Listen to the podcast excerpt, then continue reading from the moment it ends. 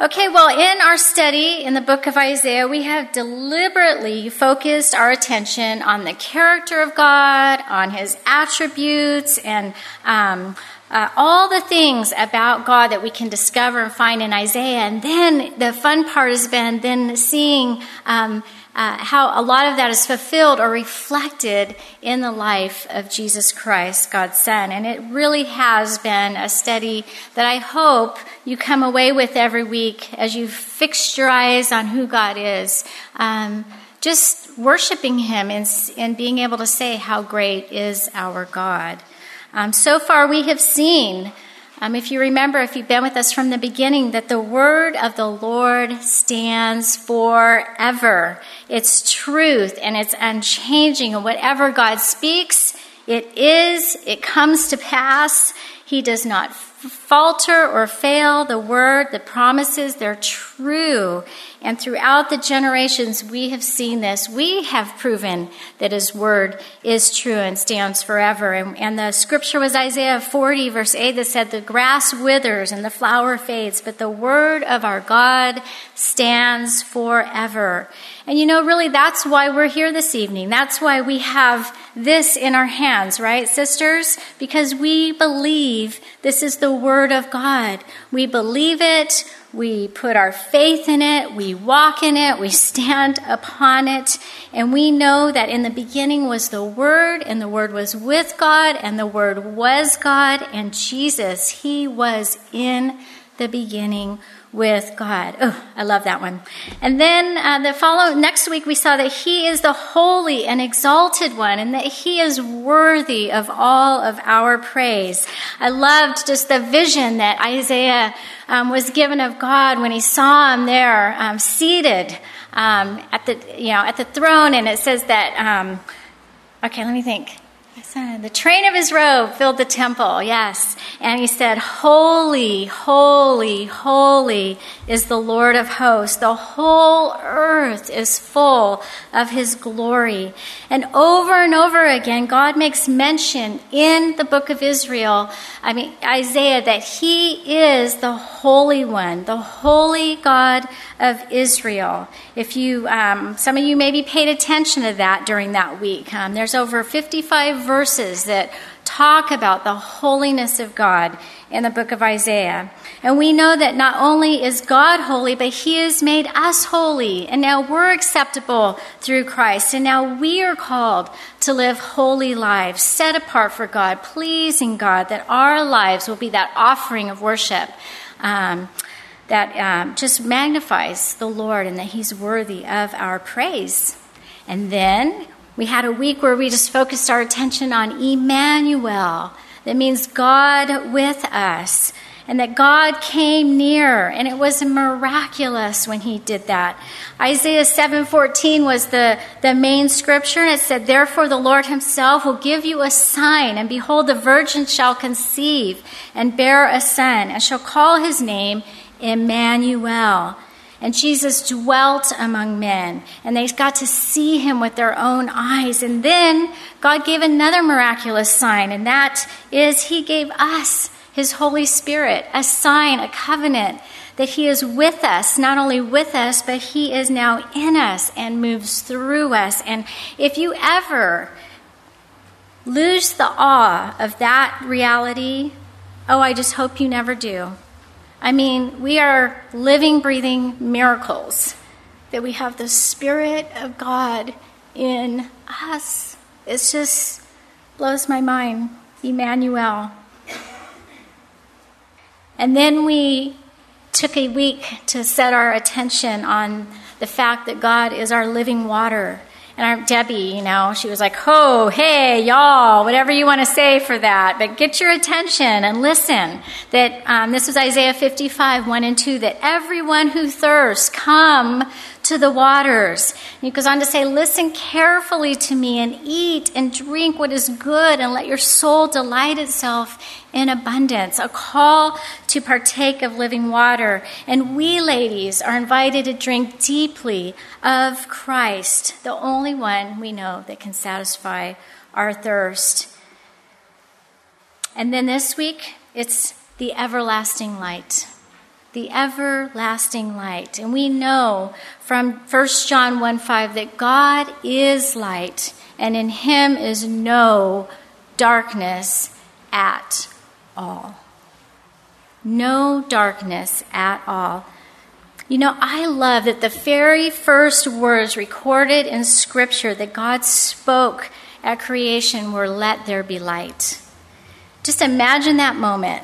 Was, the earth was formless, it was void. It says darkness hovered over the depths and the seas, and then God said, Let there be light. I cannot even imagine what that moment was like. And He created the sun for light by day and the moon for light by night. And He placed them in the vast sky. I wanted to get like this really great image of that behind us for you to just be able to behold, but um, it didn't make it happen. But just, you know, we're just, do we ever get tired? Of looking up in the sky and being fascinated and in awe of the sun and the light. You know, every morning without fail, the sun rises in all of its brilliance, and every evening the sun sets before our eyes. You know, and what do we do? I mean, you watch people naturally stop and pause to take note of a sunset, don't they? Everywhere you go. You know, especially if you're outside, people. I love going down to the ocean for a sunset and just seeing everyone wants to be there, and they're just looking up and beholding the beauty of a sunset. We schedule walks around them. We schedule romantic dinners around sunsets. For those of you who are disciplined, and there are some in this room, you wake up to the dawning light and the beauty of that. I have to say that's rare for me. We enjoy our sunny days, don't we? We love to go outdoors. We're thankful for all the benefits of the sunshine, its warmth, and, and the great tan for some of us that we like to have. And it gives us energy. And, you know, it's a proven fact that it helps us to, to feel happy. It helps us not to be depressed. It, it bring, gives us vitamin B that we need for our bones. I mean, all these benefits of the sun. And ultimately, God's heart is that we would see Him through creation and worship Him alone. I love Isaiah 45, verses 5 through 7. Isaiah 45, 5 through 7. You studied this this week. It says, I am the Lord, and there is no other. There's no God besides me. I will gird you, though you have not known me, that they may know, ladies, listen, from the rising of the sun to its setting, that there is none besides me. I am the Lord. There is no other. I form the light and create darkness. I make peace and create calamity. I, the Lord, do all these things. And the reality is, without the sun, there would be no vegetation to feed animals or human beings. We would have no precipitation um, of water, and the earth would dry up, and, and there would be no heat to sustain, sustain us, and we would all freeze. I mean, we would not exist without the sun that God has created. And isn't that so symbolic of what life is without the Son of God? So many things that parallel there. A few of them, we, we, we are spiritually starving to death. Those without the light, they're barren, they're dry, they're cold, they're lonely, they lack happiness, they lack reason for existence, they're blind, and ultimately they're dead in darkness. You know, honestly, sometimes I forget what it must be like for people walking in spiritual darkness. You know, I was saved at 10 years of age. So I've walked with the Lord for 40 years now. And sometimes it makes me sad because I, I'm like, in the sense of like, I don't, do I have that burden? Do I really realize it? People around me are walking in darkness because I'm just walking in light all the time. Um, but I know some of you, maybe there were years where you walked in darkness. And so, or, or you know, not that long ago, um, you were walking in darkness. And so you, you know well the miracle of that moment from death to life, from darkness to light. And we need that burden for the lost, and that we not forget how God sees the world, that it's dark it needs Him. It needs the light. And that we would be praying for those coworkers and those family members and those who still are walking around blind and spiritually dead. We need to point them to the light. And that's what Isaiah was doing. He was courageous and bold enough to fulfill his calling to point Jesus to the light. That there was coming a day. And if you're in Isaiah and you want to turn to chapter 9 too, we'll kind of cover a few verses throughout Isaiah that talk about light. But Isaiah 9 2. And this is what Isaiah prophesied concerning the light. He said, The people who walked in darkness have seen a great light. Those who dwelt in the land of the shadow of death, upon them a light has shined. A day was coming when the light of the world would be manifested through Jesus Christ. But you know what gets me that kind of just boggles my mind is um, just the reality that the everlasting light had always been with the children of Israel. From the very beginning, the everlasting light was always there, trying to get their attention, to look up, see God in all his glory. Um, but most of them, they just didn't see it. They didn't see it. Let's, let me talk about a few of them for a moment. I mean, think about in Genesis, after that devastating flood brought on by darkness and wickedness of men, when all humanity was washed away except for Noah and his family. And what did God do? He places a rainbow in the sky. Well, what makes a rainbow? It's when sunlight passes through raindrops at a particular angle. So it takes light in order to make the rainbow. So God was shining down His light, His glory, and telling us that every time we look up in the sky and we see a rainbow, it reminds us of His mercy and His love and His promise to never again flood the earth. So we see the everlasting light in the rainbow. Well, God also shined His light in the book of Exodus when God got Moses' attention through the burning bush of all things, right? And so Moses, he's, he's out there in the wilderness and he sees the light of the fire blazing a bush, but the bush isn't burning, and he goes over to check it out. He draws near to see what's going on, and God speaks.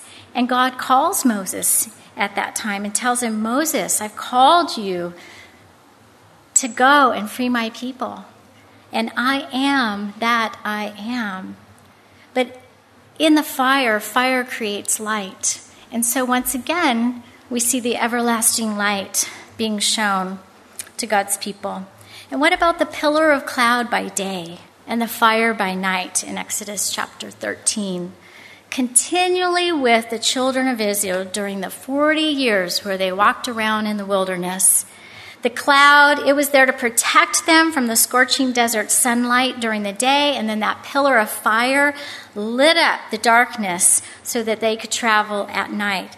But it just wasn't a cloud and fire, it was the Lord Himself. He tells us that.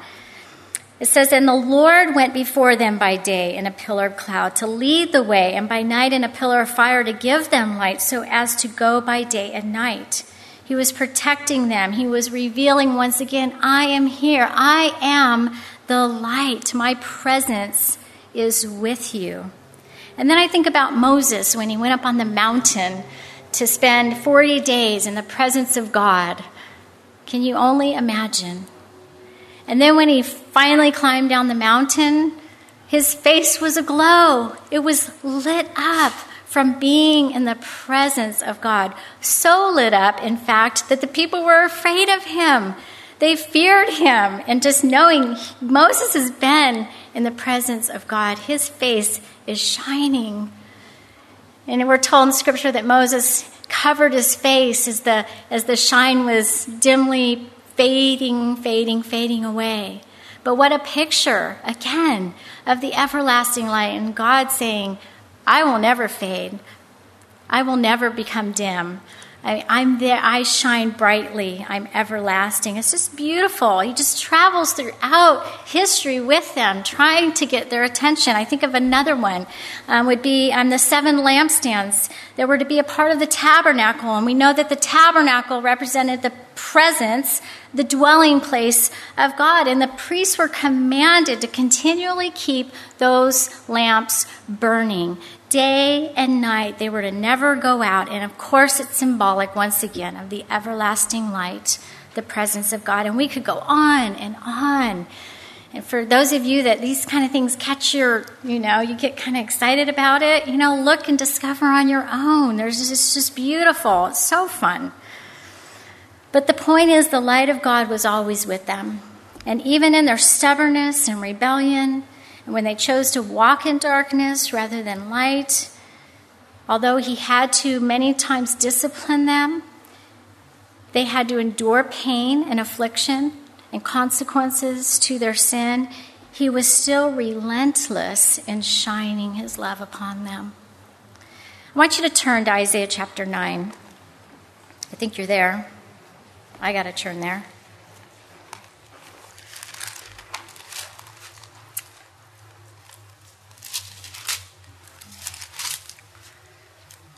And let's look at verse 1. It says, and I'm reading out of the New Living Translation. It says, Nevertheless, that time of darkness and despair will not go on forever. The land of Zebulun and Naphtali will be humbled, but there will be a time in the future when Galilee of the Gentiles, which lies along the road that runs between the Jordan and the sea, will be filled with glory, and the people who walk in darkness will see a great light. For those who live in a land of deep darkness, a light will shine. And God's promise was fulfilled. We know it was hundreds of years later, but God, His word stands forever. It's true, and the promise was fulfilled, and He sent His Son, Jesus Christ. And really, the light literally dawned, we're told in Scripture. I love that picture that when Jesus came, light dawned. You know, at this part of the story, when, when, when what, we, what we want to read, okay, okay, the fulfillment came, Jesus was born, the light's here, the people see the light, and, you know, what we want, we want, we want to see them, you know, running to the light and believing in the light and walking in Him and living happily ever after for all eternity in the light of the Lord. Do you feel that way? That's how I feel. I want the story to end that way. But not so and not today. But we do know there is coming a day, don't we, ladies? A day in the future when it really will end happily ever after, when God um, after he comes and he's going to create a new heaven and a new earth. And in fact, we've read in the verse in our study this week in Revelations chapter 21, 23, that in the new holy city, there will be no temple because the Lord God Almighty and the Lamb, they are its temple. And the city will have no need of sun or moon to shine in it, for the glory of God illuminates it. The Lamb is its light. Oh, I cannot wait for that day. I cannot wait for that day. But for now, for now, we are in a world still full of darkness. And although the light of Jesus came, most people have rejected him. And this is the condemnation that the light has come into the world and men love darkness rather than light because their deeds were evil. For everyone practicing evil hates the light and does not come to the light, lest his deeds should be exposed. How many of you, when you were walking in darkness, had moments when you did see God's light? Maybe it wasn't a family member or a friend or some encounter you had, or maybe you'd gone to church or you'd heard a message or someone, someone had shared the gospel with you, but you resisted and you ran. Anyone out there that that was you? Yeah. Saw the light, resisted, ran the other way. you know, there really is like this thick, dark deception from Satan that is everywhere. It's just permeating our world. We feel it, we see it. And the reality is, we look around and we're like, how come they can't see it? You know, they can't see the deception. They can't see what's really going on. And in fact, 2 Corinthians 11 14 tells us that no wonder, for Satan himself transforms himself into an angel of light. He's deceptive. And we are in a spiritual battle. And even when some people do catch that glimpse of the light, Satan's goal is always to blind their minds so that they do not believe. And we need to be aware of that and recognize that. Be praying women, being aware of the enemy's tactics. But aren't you so grateful for God's relentless love and light? I know I am, that it is everlasting, it's always shining and pointing people to God. So there's always hope for the unbeliever. And we need to not stop praying. You know, all of us here today, we need to also remember to not stop giving thanks for what we have, that we are saved by grace, that we are walking in light. We're free from the bondage. Our, our eyes have been opened up by the grace of God and only by the grace of God. Turn with me to Isaiah chapter 42. Isaiah 42. I love this chapter. So much good stuff in it. Let's look at a few things. Isaiah 42, beginning in verse 1. Behold, again we see that. It's another word like ho, you know, pay attention. Behold, focus, look, take a good look. He says, Behold, my servant whom I uphold, my elect one, in whom my soul delights. I have put my spirit upon him, and he will bring forth justice to the Gentiles. He will not cry out, nor raise his voice, nor cause his voice to be heard in the street. A bruised reed he will not break, and a smoking flax he will not quench. He will bring forth justice for truth, and he will not fail, nor be discouraged till he has established justice in the earth. And the coastland shall wait for his law. Thus says God the Lord, who created the heavens and stretched them out, who spread forth the earth and that which comes from it, who gives breath to the people on it and spirit to those who walk in it. I, the Lord, have called you in righteousness Speaking of, this is God speaking to Jesus prophetically. I, the Lord, have called you in righteousness and will hold your hand.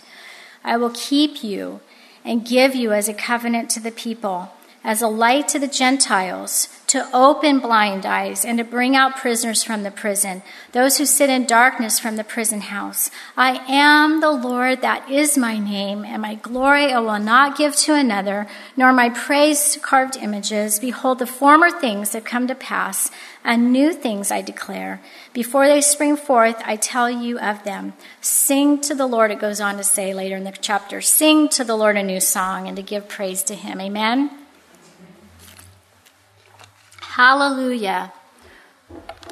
May we always give praise and thank the Lord for opening our blind eyes that you, ladies, are called daughters of light and daughters of the day. That's in 1 Thessalonians 5. Daughters of light and daughters of the day. And I love the picture of Jesus in the text of Isaiah chapter 42. I want to point out a couple things. First, when I, when I looked at that, you see that he came to the world in meekness. And we've talked about meekness if you're here on Sunday mornings as we've been going through the Beatitudes and blessed are the meek. Jesus came to the world in meekness. It was power under control. I love what it says. Basically, he wasn't yelling, he wasn't on the corner screaming at people that they were going to hell. That wasn't our Jesus telling them to repent. No, his words had authority and he preached the gospel message, but he spoke it in love and in truth and seasoned with grace. And I love that it says that he doesn't give up on people. A bruised reed he will not break. He doesn't give up on people, no matter how useless or beyond repair they are, or beyond the repair of what others think of them. Jesus can mend the broken reed, the bent over, the fragile, the broken, the damaged.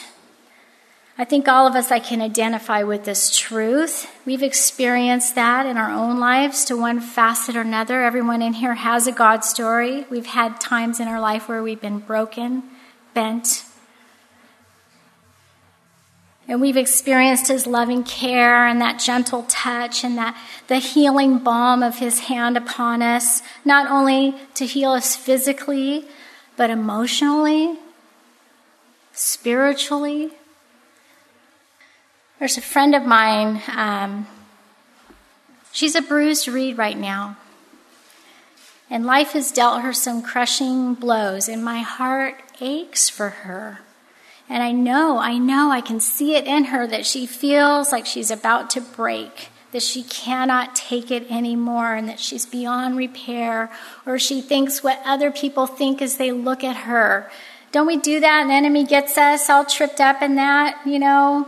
They see me all bent over, ready to, you know, fall apart. And I was just trying to encourage her the other day that God sees and His hand is upon her and He will strengthen her and help her and heal her. And to be of good courage and not give up. So often we want to give up. We need to persevere. We need to have that hope. And that even in her bruised state, that God wanted to use her for His glory. Because often when we're that bruised reed, we think, you know, we, we tend to just pull back and hide out because I'm unusable, I'm unfixable, which is such a lie from the enemy. And so I want to encourage you the same way. If there are still areas of your life where you're a bruised reed, know that God is with you and He sees and He moves and He works and He brings healing and restoration to your life. He can make beautiful music from the bru- come from a bruised reed as He puts His strength in it. And then I love the next statement and a smoking flax He will not quench. Jesus can fan into flame the smoldering wick. And if we're honest, there are times, even in our own lives, where we resemble far more smoke than fire. Can I get an amen? so many times I feel just like I'm just smoking up the place. Sometimes we lack that vibrant spiritual life, and we're battling dryness and lacking joy, and, and uh, you know, we just feel like we're, we're fading some. But Jesus has given us the source that we need, the oil supply, and it's His Holy Spirit that can refresh us and renew us and keep our lights burning brightly for Him. All we have to do is be faithful to go to the source and say, Lord, fill me up. I need more of you. You know, I think of the parable, the, par- the parable about the ten virgins who took their lamps and went out to meet the bridegroom. And five, it says, were foolish because they took the lamps, but they didn't take any oil with them. But the five wise women took oil in their vessels with their lamps. And so, when the bridegroom delayed and they got tired, they all fell asleep. And then at midnight there was a cry heard, Behold, the bridegroom is coming. Go out and meet him. And so they all rose up and they're trimming their lamps. And then the foolish five say to the wise, Wait, give us some of your oil because our lamps are dimming. They're going to run out. But the wise five said, No, no. You go, you deal with it, go buy yourself some oil. So they run off to go get their oil, and while they're gone, the bridegroom comes. They miss out. It's too late. It's a heavy, heavy parable. But, ladies, we have His Spirit in us all the time. He's with us, but we need to always be prepared with a supply for everything that He's going to call us to because we can't do anything without the power of the Holy Spirit. For every circumstance, we don't know what our, we plan out our days and they never stay the way we think they're going to be, right? We've got to be prepared for those crisis moments. We have to be prepared for when the phone calls and somebody needs you in their moment of need. We need to be prepared for life. And so we have to always be going to that source and having the Holy Spirit fill us and empower us so that we can shine brightly and impact those He brings in our lives. And then it said, He will bring forth justice for truth. Amen. We cannot wait for that day. And He will not fail nor be discouraged. I love that. Jesus will not fail and He will not be discouraged. Jesus completed His mission. He came with the light of the gospel. He went to the cross. He experienced darkness. He experienced all the sins of the world placed upon him. It says, and it's radical to think about, that for three hours while he was on that cross, that was complete darkness. Complete darkness covered the earth. Boy, talk about God getting man's attention. And more than that, God hid the face, his face, from his son. We know that. Jesus said, Father, why have you forsaken me? But it was through Christ's death and then the resurrection that the light of salvation would dawn in the heart of every believer. Jesus finished the mission. He did not fail, he did not give up, he was not discouraged. Just so in awe of that supernatural miracle of his light dawning in our hearts that the everlasting light is not only with us but in us. We are light in the Lord. And that exhortation at the beginning of the study, Isaiah 2 9, so come, let us walk in the light of the Lord. And that's beautiful enough, that call, that cry to come. But for us as believers, it's, it's far more than that because Ephesians 5 8 says that we are light in the Lord. So walk as children of light. So, in other words, don't just Come and walk in the light. You are light in the Lord, so walk as children of light. This is our calling. This is who we are in Christ. And so we need to take it seriously. We got to be wise women in, in how we walk. We need to be sober and vigilant. We need to walk in wisdom. We need to be aware of the times and the seasons. Walk in light. You are light. And so, th- what I love about that, I don't need to give you a list of things you shouldn't be walking in that would be dark. You know, because you're women of, of light. And so, the Holy Spirit, when you start tripping over in a place that's dimly lit or dark, His Spirit will tell you. He'll convict you. I don't need to do that. The Holy Spirit does that. Pay attention. Walk in wisdom, walk in light. And da- as daughters of the light, what I love, love, love is that we don't run from light. The world, because they're darkness, they run. They don't want their deeds exposed. But don't you love the fact that you find yourself running to light? I want to be exposed. I'm not afraid to be exposed before the Lord. The psalmist said, Search me, know my heart, see if there be any wicked way in me, and lead me in the path everlasting.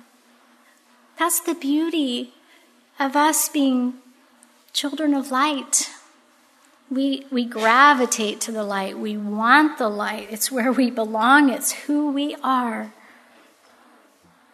Paul prays for us that our eyes would be enlightened Make that your prayer, that you would see Him more clearly. I love that old worship song. Um, Open the eyes of my heart, Lord.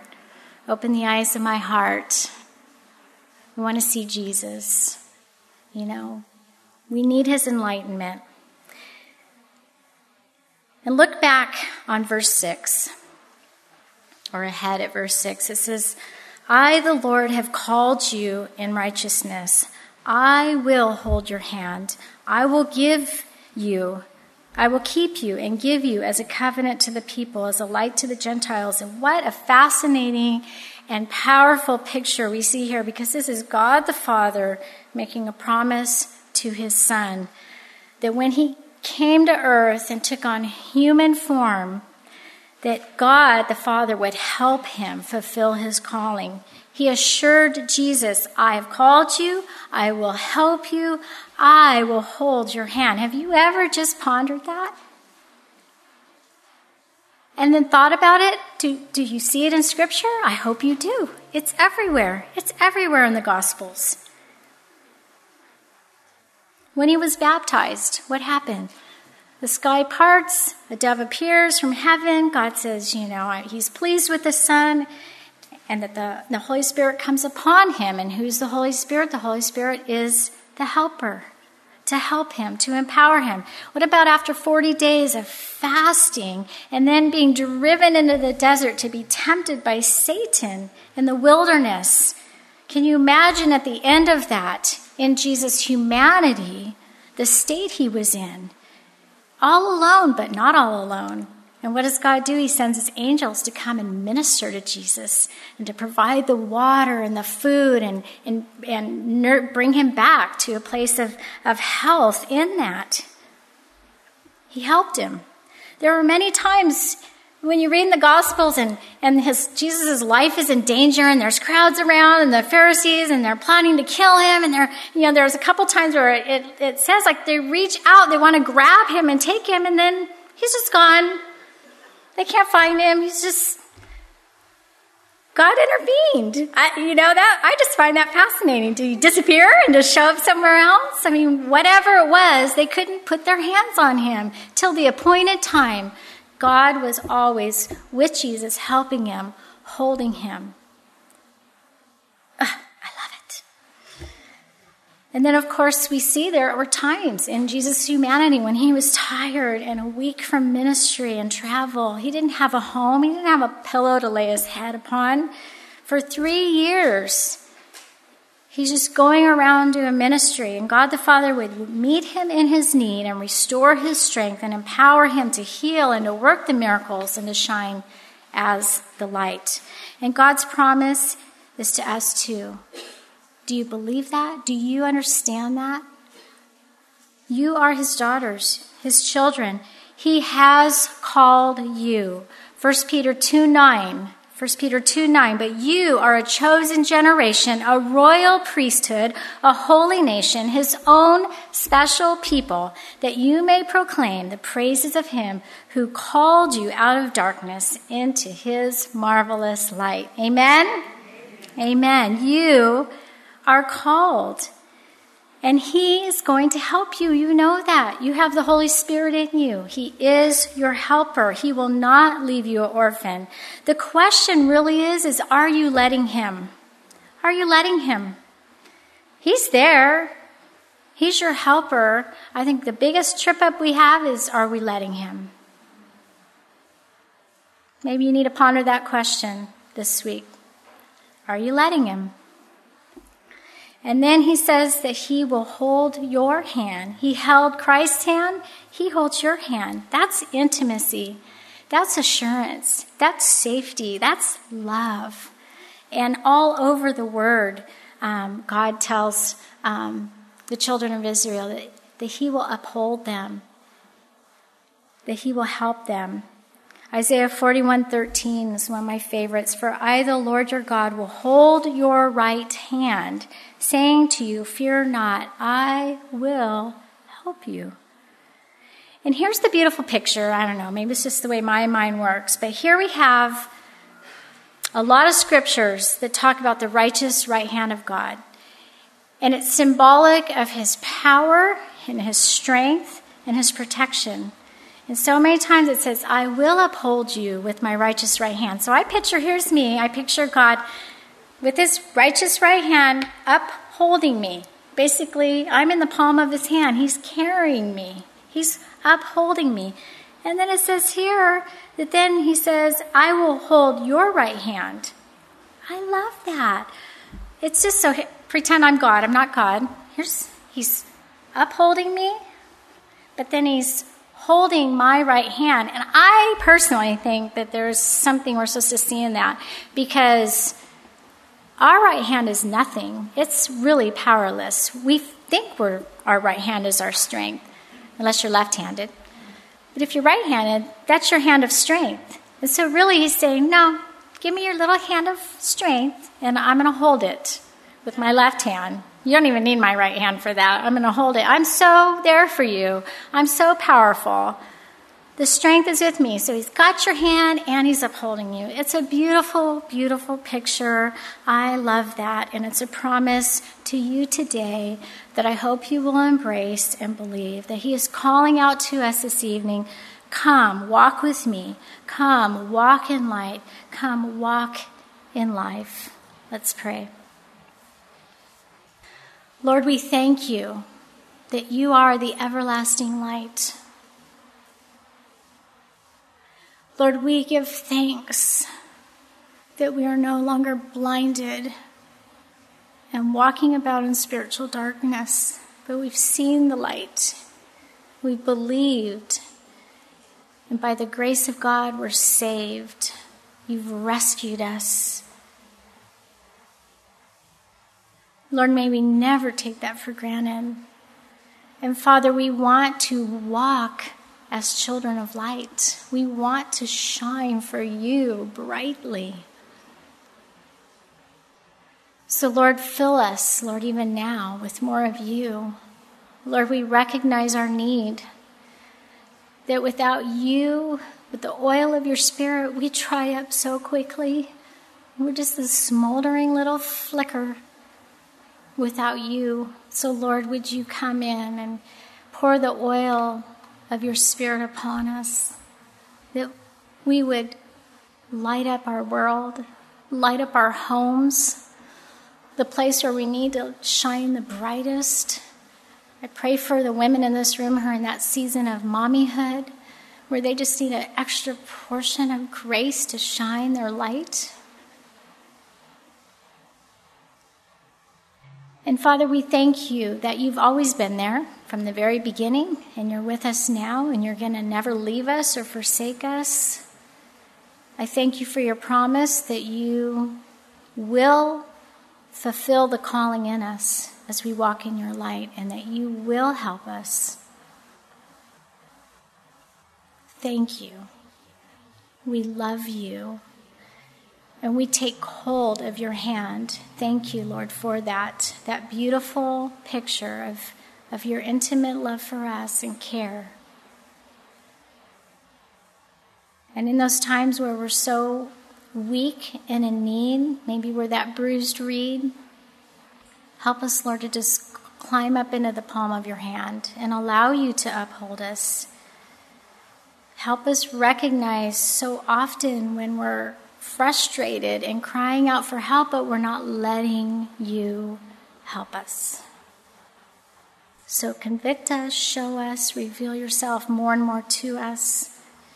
And I pray for every woman in here that you would enlighten the understanding of their heart, that they would know you deeply and know you more, know your voice more, see you, hear you, know you. Lord, we just praise you, we thank you. And uh, we just bless you. Thank you, Lord. In Jesus' name, amen.